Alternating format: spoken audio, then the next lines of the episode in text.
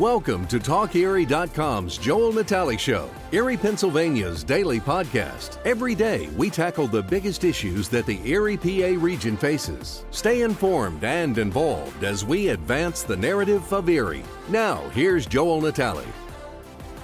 We want to welcome to the microphone uh, the senator for Erie from uh, for the state senate uh, down in Harrisburg. It's Dan Laughlin. Uh, Senator Laughlin, good to see you, sir. Well, you know, Joel, I always enjoy uh, a, stint on Talk Erie with you, and um, I think today we probably have a little more to go over than maybe usual. Yeah, again, we have uh, we have a couple of big pillars to talk about today, so let's get started here. Uh, you made a big announcement that you are endorsing Dave White, but in in essence, you're also saying that the at least for 2022, a run for governor is not in the cards. So tell me how your thinking process, how you how you I mean, because you're pretty methodical. You had metrics. Yeah. T- tell me all about it. Well, Joel, uh, you know, early on this year, and you know, even before that, I, I, have to tell folks that I was at least considering this. You know, obviously, but uh, you know, this spring, uh, after we won re-election uh, pretty handily, uh, and I knew uh, what 2022 was shaping up to be like, um, I thought that, you know, this, you know, even though it would be a long shot, could, you know, at least potentially be the year that I could pull this off. And um, we we tried all year long to raise money uh, and get some traction, uh, and uh, you know, I had had some support, obviously, uh, but we didn't get anywhere near what uh, it would take to do a truly functional statewide attempt. So in order to like get to get to the through the primaries, how much would that take? Do you think? Um, I think to do a, a, a truly um, viable primary campaign, you're talking several million, probably three or four. Wow. Yeah. I mean, so so when we have high teens number of candidates right now in the Republican Party, like most of them are going to drop off soon, I would think, right? Well, you would think probably by the end of the year, some of this uh, will stratify, and, and you know some of these folks will uh, take my lead and, and, and exit, right? Yeah. And uh, I know you were at the conference earlier, mm-hmm. and uh, I, I I don't know how you coin a phrase, but I think we coined a phrase there today where uh, I'm leaving by example, and, uh, mm-hmm. and I think there's a lot of folks that are that have their name in this loop right now uh, that should probably look at what I did today and take a hard look in the mirror tonight and say, you know, I probably ought to exit too because we need to get this down as a party to, to three or four truly viable candidates, and um, and then I think it would be a little more, uh, um, I don't know, c- civilized might not be the right word, but uh, it might be a little bit better primary then. Well, and, and, again, you know, when we're when we're talking about presidential politics, a lot of people run just so that they can get more people to buy their book after the and they said, "Hey, former presidential candidate." Uh, there's not that much, uh, you know, uh, benefit for being a former candidate for governor, is there? There's not. There's no that not that much going for it. You know, I actually know a couple former candidates for governor, and uh, uh, I can tell you, there's no book deal in my future either. That's awesome. Um, all right, so tell us about Dave White and why Dave White. Well, you know, I met Dave White about four or five months ago, and um, you know, at the time, uh, I was fully committed to running, uh, so I viewed him maybe not as an opponent, but just a, a fellow competitor uh, would probably be a better way to put it. Uh, but in talking to Dave and getting to know him a little bit, we you know we had a, a pretty shared background, pretty shared, uh, pretty upbringing was pretty similar. Mm-hmm. You know, uh, both grew up, you know, kind of lower income working class folks. Uh, you know, he came from a bigger family than I did. Um, but you know, his father was a steam fitter. His mom was a stay-at-home mom, and you know, as you know, my father was a union carpenter. Uh, for the most part, my mother was a stay-at-home mom, and uh, you know, we were the same age virtually. We we laughed about some stuff from our childhood, and uh, and we just kind of uh, started to hit it off. Uh, and I uh, believe it or not, I talk to most of the other candidates, you know, at least once in a while, just check in on how everybody's doing. It's, you know, it's not all uh, just adversarial. Right. And, uh, uh, you know, and just, you know, getting to know people and, and know what he stood for. You know, the fact that he was a steam fitter for, I think, close to 20 years and decided to go out on his own, start his own business. Uh, very similar background to what, you know, my brother and I did. So we, you know, we just kind of had that kindred spirit and kind of hit it off. And uh, as things progressed and I realized I wasn't going to make it, mm-hmm. I started to look around at the other candidates uh, to see who, who I felt comfortable supporting. And it was a clear choice for me. You know, uh, you mentioned that uh, he has invested two million of his own money into this campaign so far, uh, and um, and again, not most people can't do that. Yeah, self, it's definitely out of my league the, the, the self financing thing, and so who are the kingmakers out there? Like, I mean, how does a Charlie Gerow, uh, you know, get any traction? How does well, how does Corman get traction? Yeah. You know. Well, you know, there's there's a lot of political players in Pennsylvania. I'm sure there is in every state, and I'm not going to sit here and try and name them all. There's yeah. way too many to uh, count for. Uh, you know, Charlie Gerow um, had his own uh, TV conservative TV show and whatnot. He's been involved for you know decades, so he has you know a little bit of a base to build from on uh, you know in that res- uh, in that respect. Uh, Senator Corman, you know, he was majority leader in the Senate. He's been there a long time. Uh, he's currently president pro tem of the mm-hmm. Senate, which carries uh, quite a bit of weight. Sure. Uh, you know, so so you know somebody like him has a leg up on a guy like me, mm-hmm. Uh, just in the fundraising efforts uh, and you know the infrastructure that they already have. Does uh, does that make things a little interesting at the Senate when you guys are caucusing that you didn't go for your fellow senator? Well, you know, within the Senate, it's it's almost like uh, like any organization. Uh, you you know, it's a respectful, professional organization. We work together. We don't always have to agree with each other on everything. Quite frankly, usually there's pretty vigorous discussions within caucus on on any given day, and we all learn to work together. Uh, and at the end of the day, realize that you know the, the job is one thing and the person's another thing. Mm-hmm. So I have you know I have a ton of respect for Senator Corman, good family guy. Uh, his kids play baseball, and you know so so did mine, and you know we have a lot in common.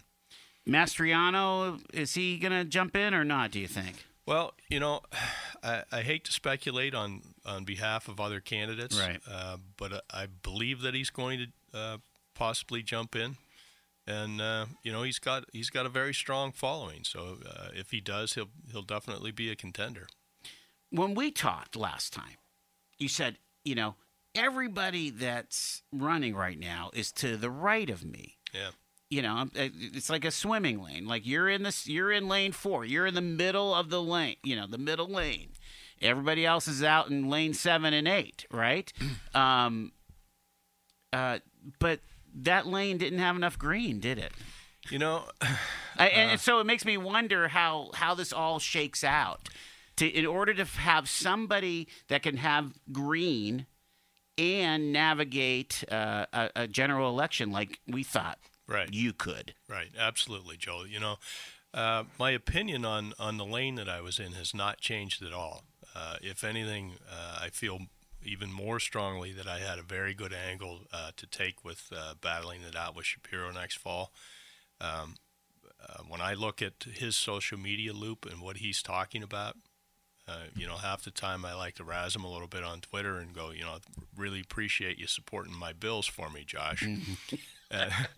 Uh, he has yet to respond, but that's okay. Sure. Uh, so, so yeah, I, I still think that lane is, is pretty open, especially now that I've bowed out.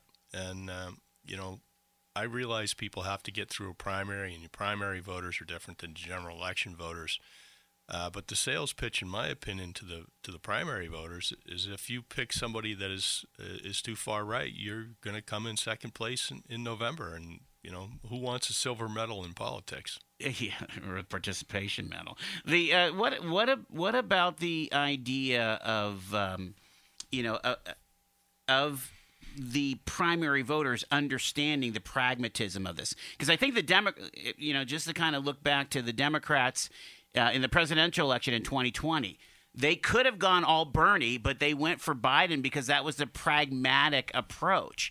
Do you think Pennsylvania primary voters can be pragmatists when they're voting for their GOP candidate? Because again, Shapiro, he, I mean, he's a beast. He, he's Oh, going to be a beast. He, he absolutely he absolutely is, and and I will tell you, uh, if any of the candidates are underestimate uh, underestimating him, uh, or thinking that just because it's potentially lining up to be kind of a red wave year, Right. uh, they're going to be uh, sorely mistaken.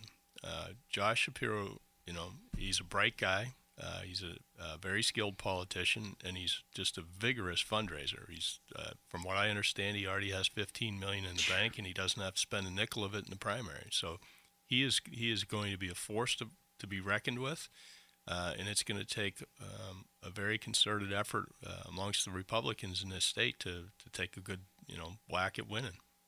As a political animal, are, are you are you kind of sad that you're not going to be in this fight? Well, I can tell you that if if I get home tonight and there's a five million dollar check in the mailbox, uh, I'll, I'll I'll probably have to get on the phone and tell Dave uh, we may have to hold off on that uh, endorsement. Oh my word! Yeah, uh, it, it it makes it. And again, we're not the only state that's dealing with this, right? I mean, uh, where where basically the primary voter. But I feel like it's it's an acute situation here in Pennsylvania. I don't disagree with you, Joel. And uh, you know, some of your listeners may even recall or know that uh, I've sponsored a bill that would allow independents to vote in the primary, uh, and you know, many other states do that. Uh, and what it does, at least in my opinion, it moderates the electorate just a little bit. Yeah. Uh, for the people that say, you know, they're going to vote for the bad candidate just to screw over the Republicans or the Democrats, it's, that's just nonsense. Uh, what it does is it it involves a lot more people that are are more middle of the road, and you tend to stay away at least from the very far left and right. And I think that would be uh, much better for Pennsylvania. So, um, so basically, Shapiro can kind of run as kind of this darling of the media in this national figure, and whoever goes against him, uh, you know, and for you, it's going to be Dave White that you're supporting. Uh, they're they're you know they're going to have to figure out a way to build a coalition. Um, because it sounds like even Dave has some is going to have some issues with that that far right uh, those those far right kingmakers in the center of the state. Yeah, uh, clearly, you know, Dave, you know, in getting to know him, you know, he's he's more conservative than than I am. Yeah. Uh, you know, I'm a fairly center right uh, Republican, uh, well suited for my district, obviously. Uh, but you know, in the middle of the state, you know, there's some bills that I support that aren't uh, aren't the favorite of the kind of the hard right. Now, you know, Dave, I think will do, you know, just fine in most districts, and uh, and we'll see you know we'll see how this plays out because there are there are candidates that are much further right than Dave, uh, and hopefully they won't you know just drag him into the ditch on the right side of the road to wrestle, and uh, that's what happened. Uh, that's what happened with Mango and, and Wagner. Yeah. What do you what do you think about um, on on the on the Senate side there? Uh, again, Fetterman looks strong on the Democratic side, but you also have uh, Connor Lamb over there, and uh, your friend uh, Senator Street, Yeah, yeah. There's well, and then there's and that's uh, and then on the Republican side is all kinds, yeah. right? Well, and if I'm correct, I think uh, Representative Malcolm Kenyatta is also still in that loop at okay, least. yeah, Uh, I would say, uh, honestly, from what I've seen down uh, down in Harrisburg, that uh, Lieutenant Governor Fetterman uh, is out fundraising all of them, uh, and we just discussed how important that is. yes, Uh, but Connor Lamb is obviously um, a, a pretty big name uh, within the Democratic Party. Uh, he's pretty, you know, center left. He's not, um, you know, he's not some left wing uh, radical. Um, and you know, I listen. I, I've gotten to know uh, uh, John Fetterman fairly well over the last few years. Uh, he's a, you know, he's a fairly nice person. Uh, he's way left of me as far as his politics goes, though right. and uh, you know, I don't think Pennsylvania is quite ready for for someone that's that far left. Uh, Interesting. so I think if it's if it's you know if I was a Democratic strategist, uh, I'd be looking at Senator Street and uh, and Connor Lamb. Who do you like on the Republican side?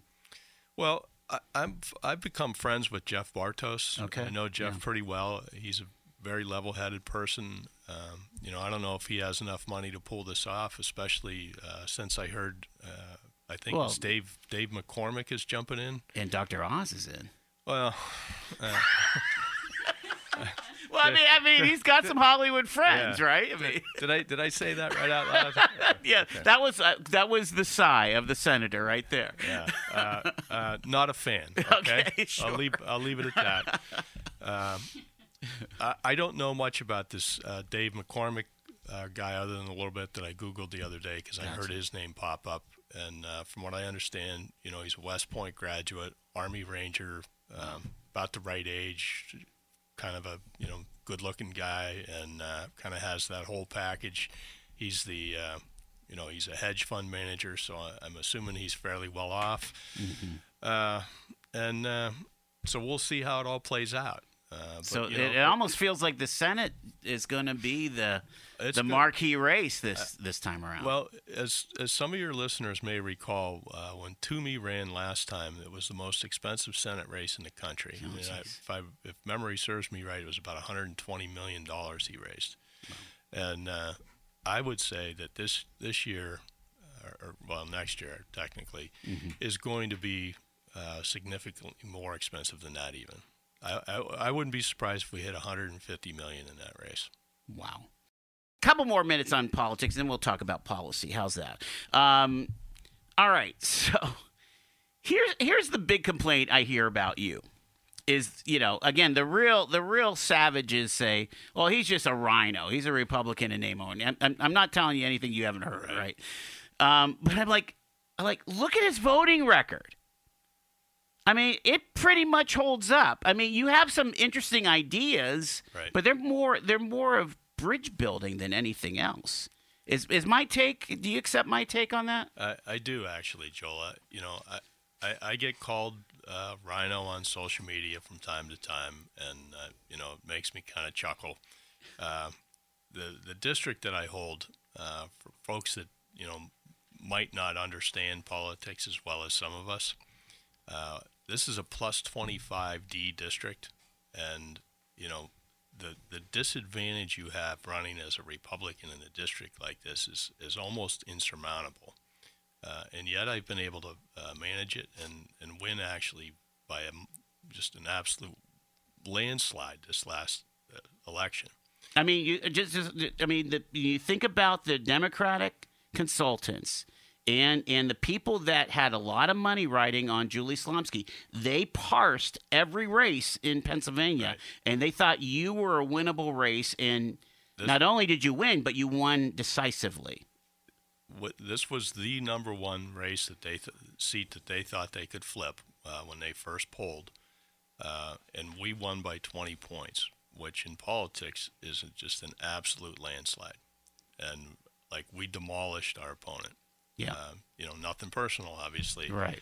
But uh, a 20 point win in politics in a plus 25D district, um, that's the biggest swing margin I think in the whole Senate, uh, maybe in a lot of in a lot of years. So uh, I'm a, a little bit of a unicorn down in Harrisburg. People look at me and wonder how how do you do that, right? Yeah. And I I tell them, you know, it's by not being super hard right. And you, know, you have to have soften your edges a little bit. Are you cool with most of your votes, or, or some of them do you hold your nose? Uh, I would say once in a while, uh, there's a vote that I have to put up, you know, to kind of just be a team member, if you yeah. will. Yeah. Uh, and I will tell you uh, that when those occur, uh, it it gives me pause, but it's usually a calculated vote that uh, that you know is uh, not going to go anywhere. You know, if I, I, I guess the the accurate way to say that is if I know it's going to be signed into law, I will put a lot more thought into it than one that's you know, for example, doesn't matter what it which one it is. But if the governor has already you know come out and held a press conference, I'm vetoing that as soon as it gets to my desk. Then what's you know What's the point? What's the point, right? Yeah. Are you a big Christmas guy, Senator Laughlin? Well, I, I have become a bigger Christmas guy since I got married. Uh, my wife has always been, uh, you know, Mrs. Claus, so That's I have to go along with that. Yeah, well, yeah, and again, you know, he uh, people don't realize this that he married into like a theater family, and so things are big. Yeah. You know, the Laughlin household. That's awesome. Merry Christmas. All right, hey, uh, let's let's talk policy here. Uh, we talked. Uh, we spent a half an hour on politics, and uh, that's fine. Um, but let's talk policy here. Uh, you have really kind of uh, been able to. Um, kind of get the wind underneath your sails in this first year, your second term. Uh, you've uh, you've promoted uh, um, uh, several kind of uh, strong bills. I mean, including you know, adult use recreation, uh, recreational use of marijuana. We've got the um, ban the boot. Uh, what are some of the other highlights from uh, 2021 here? Well, one of the one of the bills that I'm uh, expending a lot of uh, political capital on right now, Joel, is is my minimum wage bill. Mm-hmm. And uh, you know, the, the the cannabis bill gets a lot of press, uh, but the minimum wage bill is um, what I consider to be a, a fairly mundane uh, approach to this. It's not, you know, we're not harming any businesses by bumping it up to ten dollars an hour, um, and um, you know, if you only need to look in the help wanted ads, whether it's online or however you get there anymore, uh, to see that most people are paying probably 11, 12, 13 bucks. An Yeah, the market is kind of shaking it out. right, which is kind of you know, which is you know one of the more conservative arguments is that the market forces will will bear this out, which is true. Okay, I I get that, and uh, but the but the flip side of that is then then why not raise it, right? Right. and uh, you know, for uh, for a legislator that has to uh, deal with politics and and hear the argument, you know, that we haven't raised the minimum wage since I think it was 2007 or whatever it is, uh, you know, it gets a little old, and uh, and I feel like this is the right approach. You know, it, it, raises the floor a little bit, not a ton. Um, but the most important part of that bill uh, is that we included we included uh, an escalator in there for the cost of living increases, which has never been done, at least not in Pennsylvania, and that that is where the problem lies. Because when you talk to the small business owners and you ask them and you say, hey, you know, if if we'd have done this back when it was 7.25 an hour, and it would be roughly 10 or 10.50 an hour now had it been tied to uh, the CPI Yeah. but it would have gone up, you know, 15, 20 cents an hour each year, and and they would have had no problem, you know, making those minor adjustments to their business model. Yeah. Um, you know, most businesses have to bump their prices up each year anyway, and um, so to to just bring that along with it makes perfect sense to me, rather than having these these bigger increases every 5, 10, 15 years, and um, and you know the bill also has a, uh, a training wage in it where for 90 you know for 90 days it can be it can be sub minimum wage. And the reason that that's important you know is for um, you know like a high school kid working at an ice cream stand you know June July and August okay? Yeah. we all get that and kids need to, need that experience Is there a, is there an age graded wage as well, or not really? uh, it the the training wage would end at, at 18 years of age Okay. Okay. So So, so it's basically for high school kids, Okay. Waldameer type Yeah. jobs. Yeah. Gotcha. Yeah. The um, it's it's interesting because you know again you you you've run a construction company all your life, and I'm just thinking about the that general labor. Right. First off, is it hard to get laborers these days, and what do you have to pay them? Well, you know, uh, we always paid uh, well above minimum wage. Right. Uh, you know, even back in the day, and um, you know, we worked pretty hard, so we felt Yeah. it was certainly worth paying more. And you didn't want to have to be training people over and over and over again because Right. you have that that cycle, right? right. But you know, for you know, things have changed a lot in the last 18 months with COVID and whatnot, uh, and the different uh, incentive programs the government has, you know, the federal government has has paid people basically to stay home, and, and you know, and during COVID, I I think we all understood that. Uh, but there's a there's a real crunch right now to try and uh, get anybody to uh, come to work right now, and it's, it's so it's kind of a weird time that we're in, and I I hope that we can kind of get back to uh, what I think we would all refer to as normal. Yeah. Uh, where there's kind of a healthy supply and demand uh, in the labor market, but you know we'll see. Would you be surprised that there are currently in Erie County alone at CareerLink 2,840 jobs available? Uh, that's a number that I had not heard, but it, it doesn't really surprise me. I mean, that's not that's not dropping at all, Senator Laughlin. Yeah. It is continues to grow and inch up. It's like Yeah. we're not making any headway yeah. With Yeah. workforce. It's Yeah, incredible. I'm I'm astounded that there's that many, and the reason I, uh, one of the reasons I say that when when I graduated from high school, I'm gonna date myself here a little bit. Uh, I graduated high school in 1980, and it was at the at the depth of a pretty bad recession. Uh, you know, we didn't have the internet then, so the jobs were listed in the newspaper, and there were typically three or four, maybe on a great day, there might have been 10 job listings, uh, not 2,800. Isn't that incredible? Yeah. Yeah, uh, we're used to, and and again, I think it's still in some managers' minds or owners' minds that there should be ten applicants for every job that I have at my shop or whatever. Right. Well, that's totally flipped, if not uh, uh, been exasperated. That there may be, you know, twelve to twenty jobs for every applicant. And, I mean, they just it's just ridiculous. Um, what can the state do about this workforce thing? I mean, you mentioned it this morning population decline. Pennsylvania is just not attracting people. My kids are gone. Yeah, yeah. Well, you know, uh, a lot of uh, my brother's family has moved out. You know, they're a little older than my kids. They're they're they're all my my brother's an empty nester. And, Yeah. Uh, and what we're starting to see uh, within Pennsylvania is is a couple of uh, demographic changes. We're we're getting older as a state, which costs more. Uh, our kids are uh, leaving for greener pastures because you know we encourage them to go to college and they, they get a degree and, and the next thing you know they're you know looking you know they're moving to South Carolina or something because Sure. that's where where the job that they can get within what their degree is. But what we're also starting to see is the baby boomers that are retiring are moving to where their children are. Uh, So it's the reverse of how it used to be. And, you know, if we don't do something pretty drastic in Pennsylvania to change that and start attracting good, you know, upper end businesses that pay well, uh, it's only going to get worse. Is the state lever? uh, Is the state uh, in a position uh, to be on the positive uh, solution side of any of this stuff, or are we just kind of in such a malaise right now because of COVID, because of divided government that we just have our hands up? Well, I, I actually teed that up, and thank you for thank you for hitting that uh, for me, Joel. Uh, you know, one of the reasons that I have proposed uh, the adult use cannabis bill isn't because I love marijuana. I want people to understand that I don't use the product. I, I you know, never it was never my thing. I was always a beer drinker.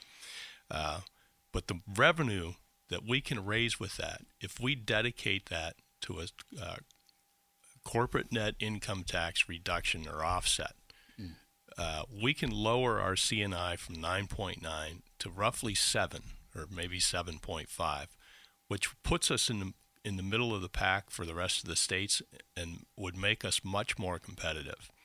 Uh, in the studies that I've seen, you know, for every point that we lower the CNI, uh, we will generate just tens of millions of dollars in, in new uh, new business, uh, attracting businesses, and you know, if we don't take something like that and make a bold move to try and make Pennsylvania more competitive, we are just uh, much like uh, the the term that we use locally, managing decline, Yeah. and and that's not that's not why I ran for the Senate. I, I want to take big swings at, at our problems and try and fix them.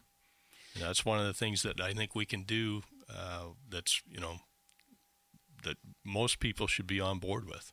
Didn't Tom Corbett though really try to uh, you know to you know shrink government, lower taxes, and uh, we ended up having big, um, monstrous holes in our basic education subsidies. Well, you know, when he was in office, we were in the in the depth of a recession, Right. as you recall. So he had some financial problems that uh, most of the governors haven't had to deal with. Um, you know, as far as the uh, the education funding, I know he got labeled as cutting a billion dollars out of education, uh, but that was a, a little bit of a marketing uh, ploy, if you will. Uh, we added state dollars each year. When I say we, I wasn't in office. Right. The state of Pennsylvania added dollars to the basic ed funding every year during the Corbett years, uh, but what ran out was the federal stimulus dollars. Correct. Okay.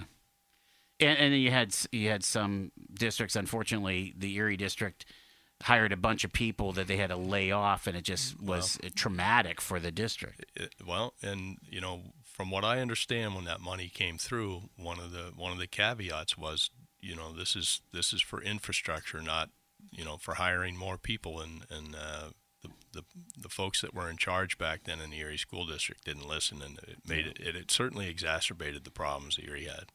You've kind of hung your hat, especially in your first term, for being able to bring 14 million extra dollars to this the city school district. How are you feeling about you know a fair funding and basic education? I mean, I mean, are we, especially with ARP and, and CARES Act funding, are we f- feeling pretty good right now with how the districts in Erie County are doing? I- I think most of the districts in Erie County, I, I know we'll probably get somebody that's angry about something that Yeah. calls in, but most of the districts in Erie County right now are, are doing at least fairly well.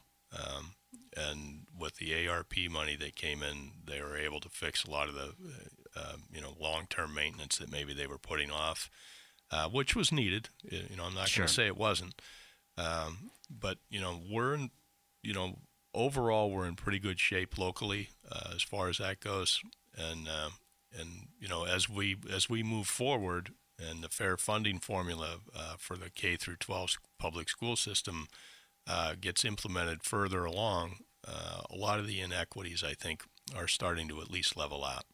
Yeah, it seemed with the um, with the extra money that was in this year's budget, uh, you know, kind of jump started a lot of that fair funding and so on. Uh, I I got to imagine that there's other schools, whether they're in Johnstown or Scranton or wherever else, that, that are feeling like, geez, how did how did Erie get this and we didn't? Yeah. Well, uh, I I actually get some flack down in the Senate for how well we did in that uh, 1st first four years. Um, you know, it's referred to as the Erie deal, and um, Wow. uh, so you know that's it's a little bit of a double-edged sword. I'm very proud that we were able to do that, uh, and yet sometimes I have to defend why. And I explained to them, you know, uh, I think the infamous tour when Senator Wagner went through, uh, wa- was it uh, Academy? Mm-hmm. um, said it looked like what was it Baghdad or Yeah. something like Yeah, that. exactly. Uh, but you know, people people needed to understand just how bad it had gotten here. Uh, you know, you can point a lot of fingers on on why we got to that point, uh, and I'm sure there's you know some blame to go around. Uh, but the bottom line is, you know, we had 11,000 kids in there that that needed an education, and and they were being neglected. So yeah, I'm pretty pretty proud of that. I don't I don't know if I heard it wrong, but I, I swear I was at a strategic planning meeting where they announced they were basically saying that the the maintenance budget back in the day, back in sixteen or fifteen, whatever it was, um, was like a quarter million dollars for all those buildings. Like they just absolutely had no money Right. to for maintenance, and so you'd get into the elevator and not knowing if you'd make it up to the third floor at, at Academy or wherever. You know, it was it was crazy. Um, let, let's let's talk about uh, other solution sides, and and again, um, let's talk about this this CRIZ and and you're you're pretty convinced that this is going to be the ticket for Erie. Talk about that. Well, you know, uh, I've been advocating for this since the day I was sworn in. Uh, we, you know, talked about this on your show before. Uh, it's a bipartisan issue. Uh, the senator before me was for it, Senator Wiley. Um, there's a senator uh, that represents uh, Scranton. He's a Democrat. He wants one for his city, uh, and the the reason is, you know, we can point to Lancaster, who uh, the city that got one right before Wolf took office and put a moratorium on this uh, on this program, and they they are uh, one of the few cities in Pennsylvania that are, that are, actually growing. Their population went up in the last ten years. Uh, they have completely revitalized their downtown. Uh, they're uh, by the end of 2021, uh, they will have taken in roughly $45 million in economic development dollars that they keep locally and can use to leverage, uh, whether it's you know floating bonds and paying the interest on the bonds, um, you know putting in infrastructure for their you know their businesses, like you know in, in Erie, if you were putting in high-speed internet to, to, you know fiber to every building downtown, you know that that's that's an attractant to businesses. Sure and you know we don't have those tools. Uh, you know, and the you, idea is that every amount of sale or uh, of state tax that is raised within that zone stays within the zone, as opposed to going to Harrisburg and being parsed out like Governor Wolf likes it to be. Exactly, and, and that, that's the that's the key. It's it's the local control of the state taxes uh, within that zone, and it's you know it's a godsend to Lancaster, and it mm-hmm. would be for the city of Erie. Um, you know, I've, I've, you know, I battled it out with the mayor over applying for it. He doesn't want to do it because the governor, you know, told him, you know, don't bother. Right. Uh, but you know, I, I, I represent, you know, the 49th district, which includes the city of Erie, and I'm willing to battle it out with anybody over what's right for my district. And this is a big ticket item that I, I'm insisting on. Um, you know, I've talked to Governor Wolf about it. I, I, I think I have a, you know, at least a tentative agreement with him on, on a few things that I'm working on. If I can get them done, that you know, there are things that he wants as well. Um, he's agreed to, to do that. Uh, I've talked to, uh, you know, multiple candidates uh, that are running for governor. Uh, they're on board, and uh, I think as soon as Wolf leaves office, uh, we're going to reopen that program for sure and it's totally in within the executive branch to decide. This is not something that you can float legislation about. Well, uh, and take care of Scranton well, addition. You, you can know. float all the legislation you want, but if the governor won't sign it, yeah. uh, you know, and I think that he would veto the bill if we sent one to him that forced them to do it. Yeah. So, you know, uh, you know, my frustration here is Erie is the fifth poorest city in the entire country. It's the fifth poorest city in the entire country. We have the poorest zip code in America with a median income of $10,300. That's that's third world country income.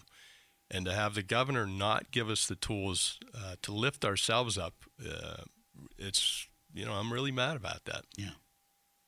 Let me ask you a question. I, I've asked all the county executive candidates and asked uh, uh, executive elect Davis about is you, you know your your district is goes beyond the city of Erie. How do you keep up with the Albions and the Union cities and and the uh, Edinboros of the world? How do you make sure that you're balanced between rural and urban? Well, you know, it is a little bit of a challenge, Joel, because the the needs are completely well, not maybe not completely different, but very different, right? Yeah. Uh, we do, you know, we do pop up offices out out in the more rural areas to, you know, try and get some face time out there, if you will. Uh, we have uh, we track every call and email that comes into the office, and um, you know, so a lot of the uh, constituent work that we do for uh, folks in the outer lying areas is, is a lot of it's over the phone or, or over the internet. Uh, but you know, we try to make sure that we focus on on the whole district and not just the core. Um, now, obviously, the city of Erie, you know, has a lot of needs and and uh, you know gets you know a fair amount of attention, uh, but we do try and balance it out. Talk about your relationship with the rest of the Erie uh, uh, delegation to Harrisburg. Uh, are are you able to uh, to speak as one voice with Harkins and Merski and Bizzarro uh, and Parke Wentling and uh, Brad Roae? I mean, how's that all working out?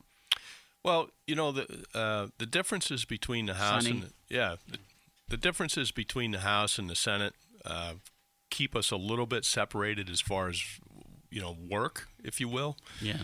Um, but I get along great with all all the state reps that fall within my district. Um, and we talk fairly often. You know, we'll text each other. You know, happy holidays and whatnot. We're not mm-hmm. uh, we're not adversarial. I mean, you know, during a an election cycle, you know, you're out getting signatures for somebody. That's just part of the team sport. Sure.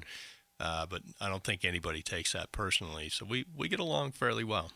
Yeah. Uh, the uh, I mean, the key of uh, because we're shrinking as population, because we're shrinking as um, in, in, our in our ability to kind of be noticed by Harrisburg.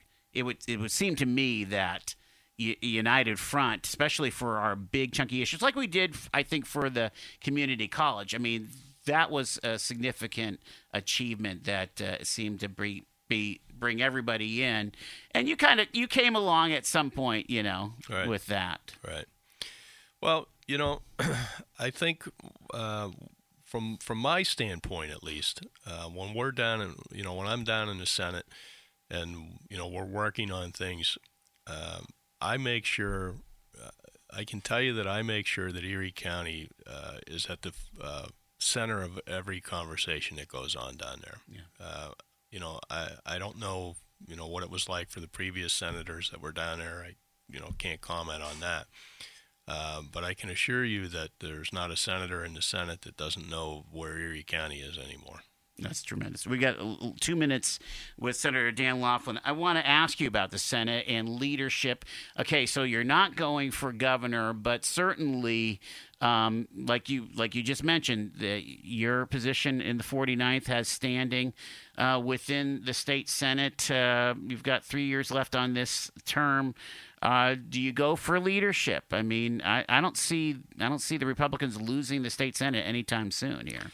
Well, you know a, a lot of the uh, uh, a lot of the shakeup that's kind of going on within uh, the Senate right now, with multiple people running for governor and, mm-hmm. and whatnot, I'm sure the leadership structure is going to change a little bit, uh, which should provide some opportunities to at least take a shot at being in leadership. Uh, and quite frankly, we have members that are retiring at the end of this current uh, session. So, in a year from now, they'll be retiring uh, which will completely change, uh, you know, the leadership and basically seniority structure within that. Uh, so yeah, I, I, would say Joel. Uh, the shorter answer is my future is um, political future is pretty bright. Um, any committees that you are like would love to get your hands on? I mean, you're, in, you're you know you're the chair of the the Fish and Game uh, Committee, right? Um, that that is not what's uh, viewed as a very powerful committee, but it's a committee that I dearly love, and uh, and, I, and it's represented by millions of Pennsylvanians, right? right? absolutely, I, I think that uh, that I've I've turned it into a fairly powerful committee, uh, but quite frankly, uh, you know, I think one of the things that really has always interested me and, and kind of drove me to run for office is, is the economic development of mm-hmm. Pennsylvania, and that's that's truly where my heart lies. So that's what I'll be angling for, something within uh, that has a bigger say in that.